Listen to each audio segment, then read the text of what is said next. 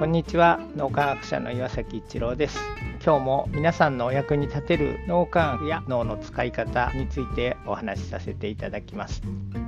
素直になるっていうのは非常に難しいことのように感じます。実際に非常に難しいんですけども素直さっていうのは実はチームのパフォーマンスにすごく大きな関係があるということが最新の脳科学の研究で分かってきました。素直さというのが心理的安全性に直結しているということです。みんなが素直なメンバーの人たちリーダーも含めて人たちのチームって何でも話し合える本音で語り合えるっていうのはイメージしていただけるんではないかと思います。まさに心理的安全性のある状態です。そういうチームっていうのは高いパフォーマンスを発揮できるということが最新の研究で分かってきていると。じゃあ素直になるっていうのをどうしたらいいのかというところなんですが少なくとも僕は素直になろう素直になろうとすると結構素直になれないなというところがあることに気がつきました。素直になろうとするんではなくて相手と一体になる相手と心を一つにするというところをそこにフォーカスをすると結果として素直になれている。自分だけではなくて相手の人も素直になってくれてるっていうところが僕自身体感しているところです。だから素直になろうっていうふうにあえてしないで相手と心を一つにするにはどうしたらいいのかっていうところをフォーカスする。そうすると結果として素直さっていうのが現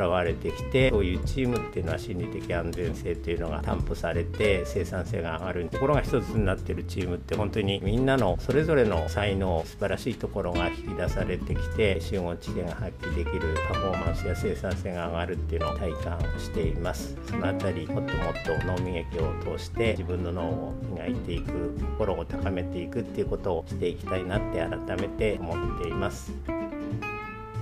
今日も何かのヒントになると嬉しく思います。ありがとうございました。